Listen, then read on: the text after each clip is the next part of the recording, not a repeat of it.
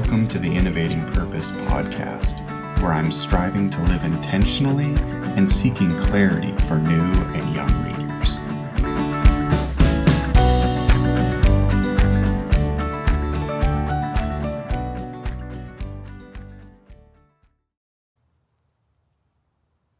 I want us to consider the beauty of this holy pause that we have just partaken in. I love being out in creation, and I love when the world seems to take a little breath. I think we need more breaths in this uh, world right now. Yes, you can hear the busyness in the background, but I can also hear the stillness. I've heard some mention on Sundays, could you give us more time in open worship? and I really appreciate that because it is so beautiful out here and we won't always have this weather. I mean, we could pray for it, but I think the day is coming, and I know it well, that uh, we need to enjoy it. So I'm going to pause in my prayer and just repeat after me under your mask in a whisper. Maybe you're whispering to yourself, uh, but it's, a rec- it's referring to our relationship with the Lord. So let's whisper these things together.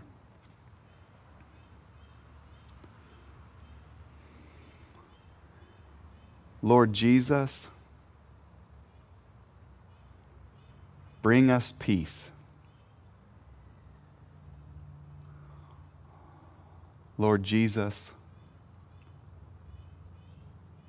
I trust in you.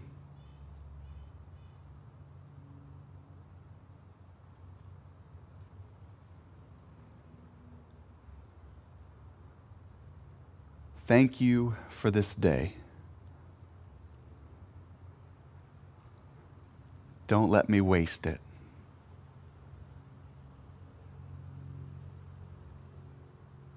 Open my ears, open my heart, open my mind to believe, to hear, and to know that God is good. Thank you for these moments, Lord. It's in your name I pray. Amen. Well, as we said at the beginning of the service, but maybe you missed it, we do have some Bibles that are available, and it's totally okay for you to slip up a hand real fast and say, I'd like one of those Bibles. Here's my offer. If you need a Bible or you want to be in the same uh, translation that I'm using, this is your opportunity. So you don't want to miss it. And this is yours to keep or yours to give away if you would like one. So please get a hand up if you would like to have one today. I can't see those hands online, but um, I know they're all asking for one. So could you make that happen, Diane? Thanks. well, as we begin today, we are continuing in our series in the book of John. A beautiful passage, and we are continuing and still in chapter 14. And we're towards the end of the passage here today. I want us to begin with the simple, yet oh so complicated thought. How do we arrive at peace?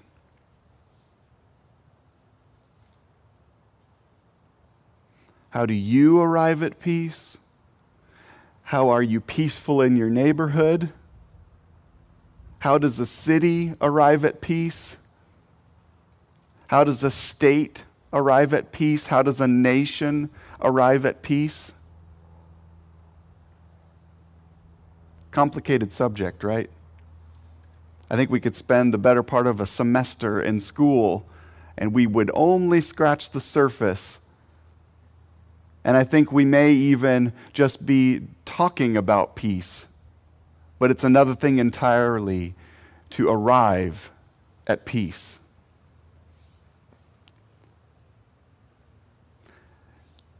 to think this more thoroughly through, I was considering a child. A child that has just recently gotten comfortable with a swimming pool. Maybe they know the doggy paddle. Maybe they're able to at least tread water to stay afloat.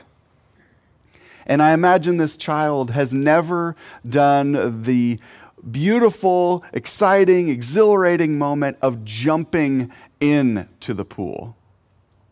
If you've ever watched most children, there are some kids that'll just jump no matter what, and you have to watch them like a hawk because they'll dive in when nobody's watching.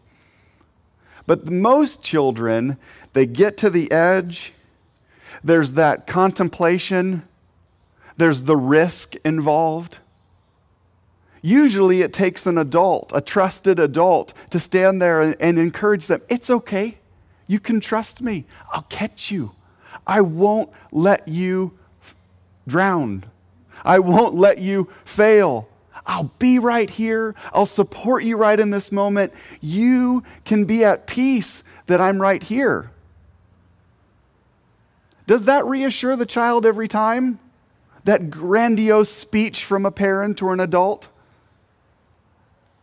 There's still that thought of, uh, should I really jump? And there's that wonderful moment where in the spirit of the child, they're at peace with, they're at, at peace with the terms. They're at peace with the agreement. I can trust this individual. I'll take the jump. And there's that moment of air. And then once they do it once, be ready, adults.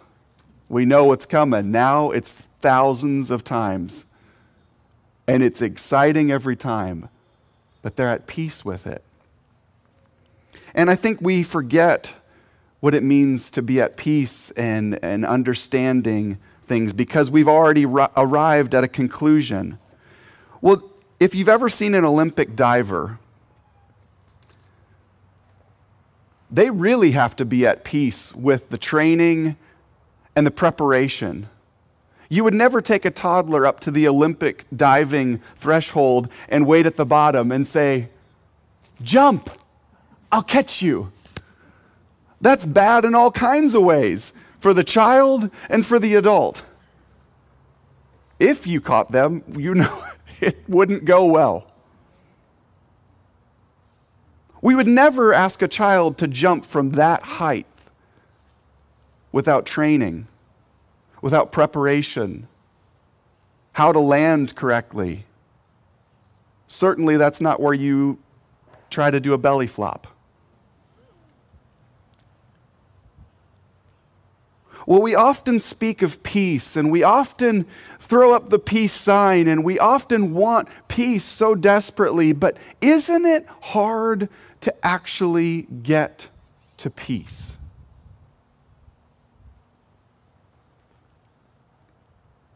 a few thoughts came to my mind. When you are at peace with an issue or with a person, it usually means that you have thoroughly thought through the situation and you trust them, or it ends in a state of defeat, a giving up of what you want. And I came to this conclusion that peace, however, never is arrived at accidentally. You don't just arrive at peace, it takes work, it takes agreement, it takes trust, it takes a laying down of self and self interest. But unfortunately, in this world, there's the other option. I've got bigger guns. I've got bigger weapons, and I'll make peace happen. How often do we see the threat of war and the threat of doom is sometimes how we arrive at peace? Or heaven forbid that we actually fire our weapons to get to peace.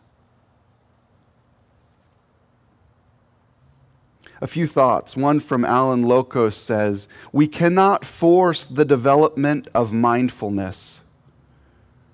We cannot force the development of mindfulness. George Shaw says liberty means responsibility. That is why most men dread it.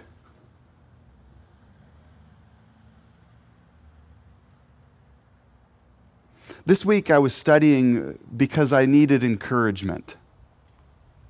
This week I was studying because I need peace.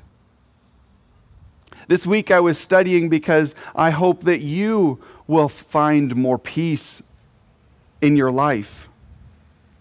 And as we study Jesus and as we get into John chapter 14, verses 22 through 31, we see that Jesus was leading us towards ultimate peace. Peace that can only be arrived at when the Savior stepped into creation and made a way to peace. Up until Jesus' final moments, he was doing the will of God. He was reminding the disciples of what they had to look forward to. But yes, he was staying the course. He was choosing to be peaceful. And it's hard to fathom when he knew what he knew. Let's open God's word together John 14, 22. Judas, not Judas Iscariot, but the other disciple with that name, said to him, Lord, why are you going to reveal yourself to us and not the world at large? Jesus replied, All who love me will do what I say. My Father will love them, and we will come and make our home with each of them. Anyone who doesn't love me will not obey me. And remember, my words are not my own. What I am telling you is from the Father who sent me. I am telling you these things while now while I am still with you. But the Father sends the advocate as a representative, that is the Holy Spirit. He will teach you everything and will remind you of everything I have told you. I am leaving you a gift peace of mind and heart. And the peace I give is a gift the world cannot give. So don't be troubled or afraid. Remember what I told you. I am going away, but I will come back to you again. If you really loved me, you would be happy that I am going to the Father who is greater than I am. I have told you these things before they happen, so that when they do happen, you will believe. I don't have much more time to talk to you because the ruler of this world approaches. He has no power over me, but I will do what the Father requires of me so that the world will know that I love the Father. Come, let's be going. It's a great segue into the anticipation of where we will be headed in weeks to come on these passages. as I've been landing on this passage many times this week, I've been fascinated at what Jesus seeks to accomplish in these final moments. He doesn't he doesn't share what they need to do. He doesn't get into the nitty-gritty details of what how difficult it will become. He reminds them again of the Holy Spirit. He reminds them again of the advocate that is to come. He reminds them of what it will look like to have peace. And the only way to arrive at peace is to be in a right relationship with God. I think it's crucial that we understand that God is asking us to love Him by keeping his commandments. We saw that last week. We were reminded that his commandments, those who love God will keep his commandments. So your obedience is crucial to express your love for God. Let me say it again. Your obedience is crucial for you to be able to express your love of God. Are you obediently listening to the Lord?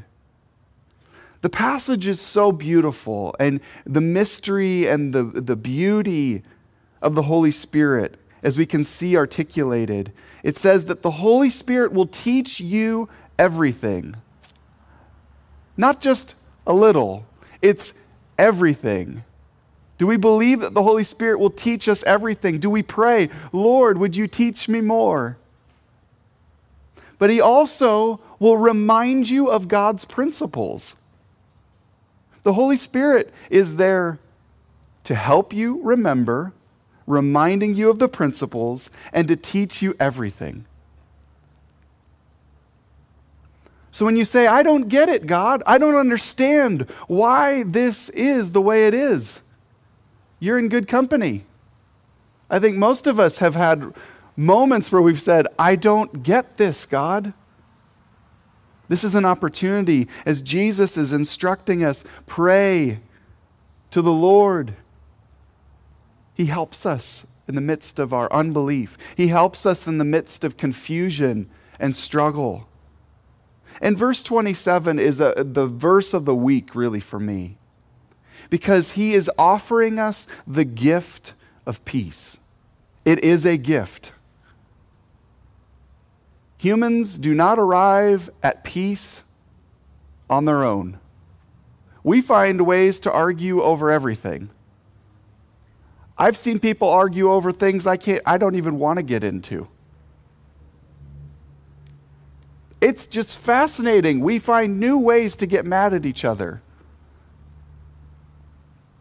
But we don't find ways to say, Lord, help me to be at peace with this individual. Not just so that we'll be good friends, but that, so that they will see the Holy Spirit coming out of my mouth. They will see that I'm patient.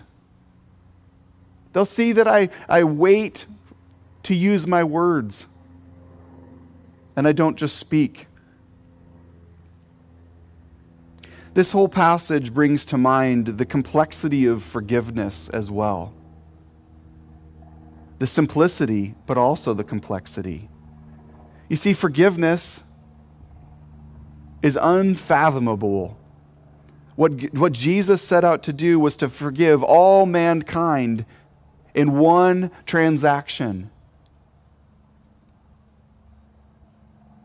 generation after generation after generation had sacrificed animals and, and done the right things and followed the rules and paid attention to the law. And Jesus came to pay the price, a covenantal change with his people so that he knew we could never fix our brokenness. We could never be completely forgiven based on the old system. He came in to transform the covenant he came to, tra- to say, My blood will be poured out for you, my body will be bo- broken for you, and this will pay the price eternally. This is unfathomable. He tore down the wall of the old covenant and brought in a new covenant. And he reminds us Yes, I'm going away, but it's good that I do because I'm going to send you one that will teach you everything and will remind you of my principles and my commandments. So I want to take a quick timeout, as I call it here. Because I want you to recognize that I still have questions as I wrestle with passages. And as I try to ask the Lord, what would you have me ask this week? What are some things that I need to wrestle with? The question that came to my mind is why didn't Jesus establish an earthly kingdom and truly show us how a king is supposed to rule on this earth?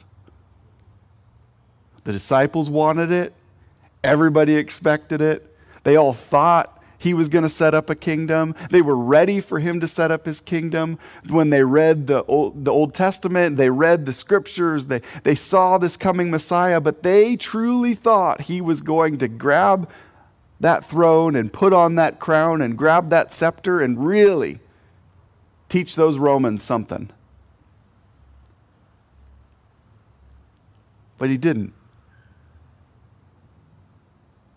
And I know in my spirit that it was better for God to show himself, to, rese- to reveal himself. But I still want to leave you with these questions. Why do we think we need a leader that will conquer?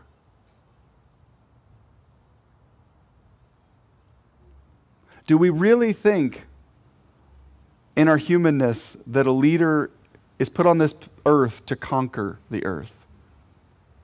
Or should they lead us towards peace?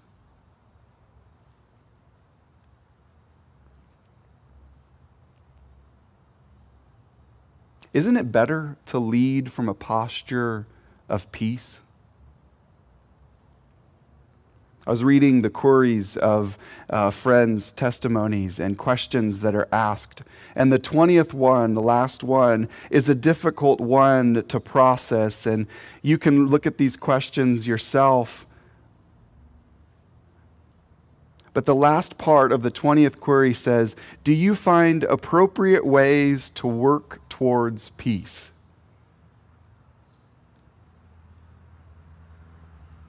Do you find appropriate ways? And the last question that stirs me why did Jesus choose to be a servant leader?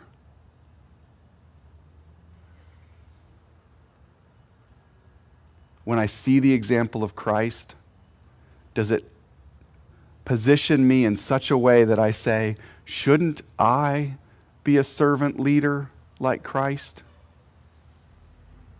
Kenny said something, and I don't think he can take all the credit for it. I think he was saying from someone else. So this is a quote from a quote from a quote. So I don't get any credit. Kenny doesn't. I don't know who gets the credit.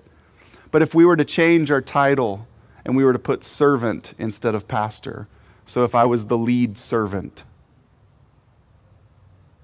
if Kenny was the associate servant, worship servant, children's servant, youth servant, managerial servant, administrative servant. Could you imagine how that should change your perspective? So maybe you need to change your title as you ask Jesus. I see that you were a servant, and it doesn't make a whole lot of sense to me, but this is how you ask us to live. Let's go to some, some more thoughts as we get back into the passage. Some things that have led me to action and are pointing me towards action. There's more and more scripture that has pushed me this week. I'm often, I look around the world and I, see, I think the enemy is winning. Any, can I get an amen to that where you think the enemy is winning? Isn't it frustrating when we see this around us? Well, how can the enemy have that win? How can the enemy t- advance in this way? God, do you see this? And the more I cry out, even when I have a microphone attached to my face and I can get real, real loud and I can say, God, do you see this? Yet if I, I know that God can be in a relationship and be right beside me, and God is with us right in this moment. He's everywhere all at once. But I often think about myself as a, a itty bitty little piece of sand. and that God is up on a distant planet. And He says, What's that little piece of sand? When I don't think it's working the way it should, I am seeing from the perspective of a very, very small person. God's ways are not my ways. His thoughts are higher than my thoughts. When things break my heart, are they the things that break God's heart? And how much more does it break the heart of God when He sees His children turn away? People start wars when people are violent and angry and abusive and do terrible, nasty, wicked things. God sees. I don't know if you've turned to the final pages of Scripture recently. Let me give you the footnote version God wins. His love, His righteousness wins. And although I don't know what's going to happen from 2020 till that time, I do know that He is worthy of my trust. He has never failed me yet. And although times have been bleak and I have been frustrated, He has never failed me. And yes, I can look in hindsight. And yes, that is 2020. You can see in the perspective of what yesterday meant now. But do we submissively say, God, I lay this before you because you are worthy of my trust? and I will seek to find ways to be full of peace.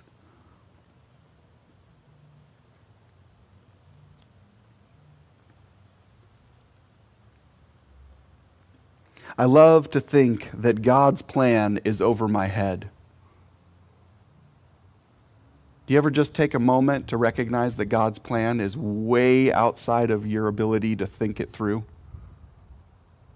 no matter how detailed or how prophetic I may think my little plan and my ways may be, God's ways are so much better. They're pure and they're good. And the depth of perspective that God has, and He has always had, and He will have, He is perfect in, in every way and in every circumstance. So, wouldn't I then take the posture of servant? Wouldn't I then take the posture of submission to the Lord? Because Jesus' way, this new covenantal way that he's bringing in, this love story that he wrote in, the way that he brought us back into relationship by sending his son to die on the cross, to live a perfect life for us, to raise from the dead, this is the new covenant and it is available to each one of us. So he says, when this Holy Spirit is, is going to come into you for those that believe, this is beautiful. This is miraculous. This is unfathomable. But yet, it's true. And this new system, it has no racial division. This new system is for everyone. This new system that Jesus created opens the kingdom doors to anyone who will believe. And they're wide open. And there will be a lot of people that tell you all these different paths get to God. But Jesus says there's only one way, there's only one truth, and there's only one life. Yes, the gate is open, and it is very clear that it leads to Jesus. Don't chase all these other things because in our humanness we think so many other ways we can get to God, but it is clear that we must be on the path to God. I want to read from two passages that have really helped me see it more clearly. Jeremiah 31, verses 31 through 34. You might be thinking, Jeremiah? Yeah, it's a good one. So Behold, the days are coming, declares the Lord, when I will make a new covenant with the house of Israel and the house of Judah, not like the covenant that I made with their fathers on the day when I took them by the hand to bring them out of the land of Egypt. My covenant that they broke, though I was their husband, declares the Lord. But this is the new covenant that I will make with the house of Israel after those days, declares the Lord. Are we ready? Do we hear this? I will put my law within them Holy Spirit, anybody? I will put my law within them. I will write it on their hearts. I will be their God, and they shall be my people. And no longer shall each one teach his neighbor and each his brother, saying, Know the Lord. For they shall all know me, from the least of them to the greatest of them, declares the Lord. For I will forgive their iniquity, and I will remember their sin no more.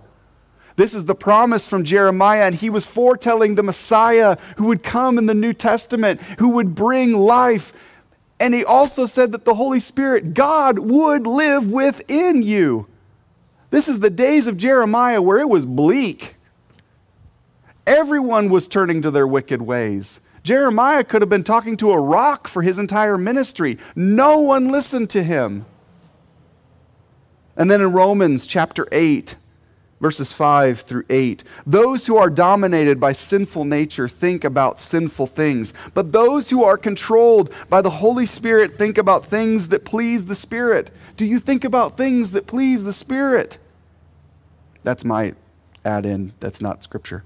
So, letting your sinful nature control your mind leads to death, but letting the Spirit control your mind leads to life and peace. For the sinful nature is always hostile to God, and it never did obey God's laws, and it never will. That's why those who are still under the control of the sinful nature can never please God. So if you are under control of your sinful nature, that doesn't that means that you do not have the Lord with you. You are not submitting your life. You have not asked the Holy Spirit in. Now, when you accept the Lord into your life, if you take that brave step, that does not mean perfection for the rest of your days, but it should change the way you view things. It should change what your main purpose in life is. It's not to please self anymore. It's to draw closer and closer to God and the Holy Spirit, the promptings that the Holy Spirit does. You should not desire sin anymore. Sin ends in death. The Holy Spirit, God, ends in life, brings life to your bones, to your eternal soul and your state. I love to think and to see that God is revealing his true intentions through Jesus in these moments. He's directly manifesting himself in these moments. He is revealing his true nature to the disciples. Do you see this in John 14? He wasn't masking it anymore. They say, Where's the Father? Who is the Father? He says, If you've seen me, you've seen the Father. Whoa, he just declared he was God. Yep. God the Father Jesus the Son and the Holy Spirit. They are the perfect Trinity. They're on the same team. They are all three in one. They are perfectly united in purpose and in peace and in direction and in momentum. They are in agreement. Whoa. He is blowing their minds at this point. And this is, remember, just a message for the disciples. This is not on the side of a hill spoken to thousands of people. This is Jesus declaring, I am God. I am the Son of God, and I am sending God through the Holy Spirit to live in you, the advocate who will rem- help you remember. The Holy Spirit agrees with, the, with Jesus in both his teachings and his actions. You see, God sent the advocate, the Holy Spirit, as our internal guide. He is our compass that always points true north. So if you are hearing from God, then it will align with the scriptures. Let me say that again. If you are hearing from God, then it will align with the scriptures. It will not disagree with what scriptures say. If you're chasing something of this world, that's not what the Holy Spirit would have you chase. The Holy Spirit must point you to God. It must point you to loving your neighbor. It must point you towards seeking a relationship with God. It must point you towards the commandments because they are good. So if you're chasing these other things of the world, that's not the Holy Spirit prompting you to chase them. Ask the Lord, direct my thoughts, prompt me of your way, and help me to hear clearly the advocate, the Holy Spirit within me. We are offered three things in this passage. Verse 27, we see that we are offered peace. Verses 28 and 29, you see that we are offered joy. And in verses 30 through 31, we are offered security. These are beautiful things for you to pray for. Lord, would you give me peace today? Lord, would you help me to have joy today? Lord, would you give me security today? The peace that I prayed for you all this week is a deep peace. It's a shalom peace. It's a, a peace of the bosom. It is freedom from trouble. It is tranquility of mind. It is composure. It is calm in life, but it is also assurance. The peace that I've prayed for you all is that it would be reconciled with one another. The peace of God brings reconciliation every time.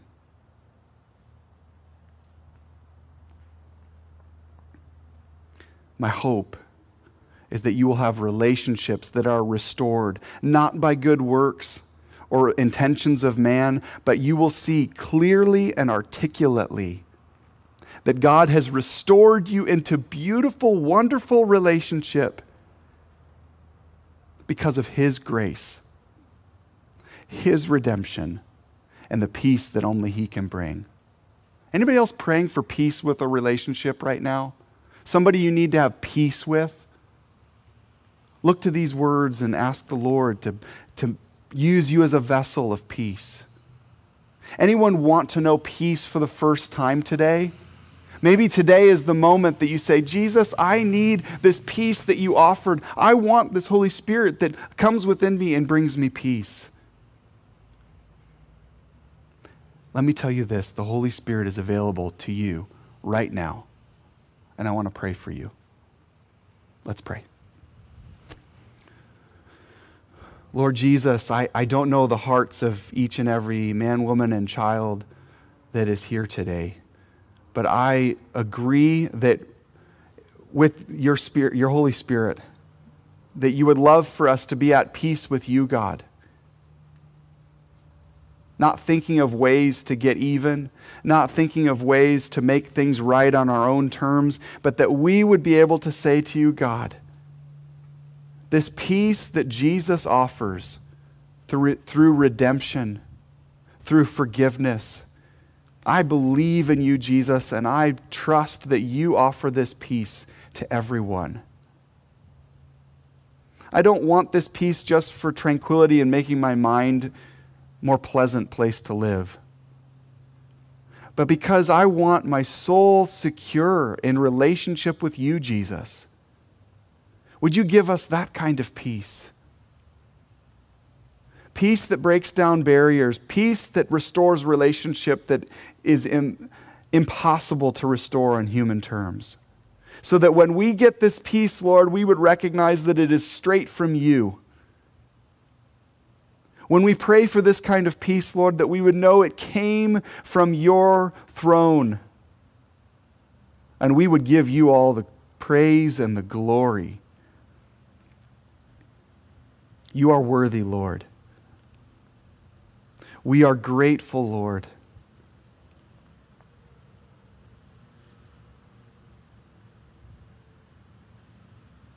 God, you are worthy, and we love you. As I say amen, may all of God's people say, God is good. Amen.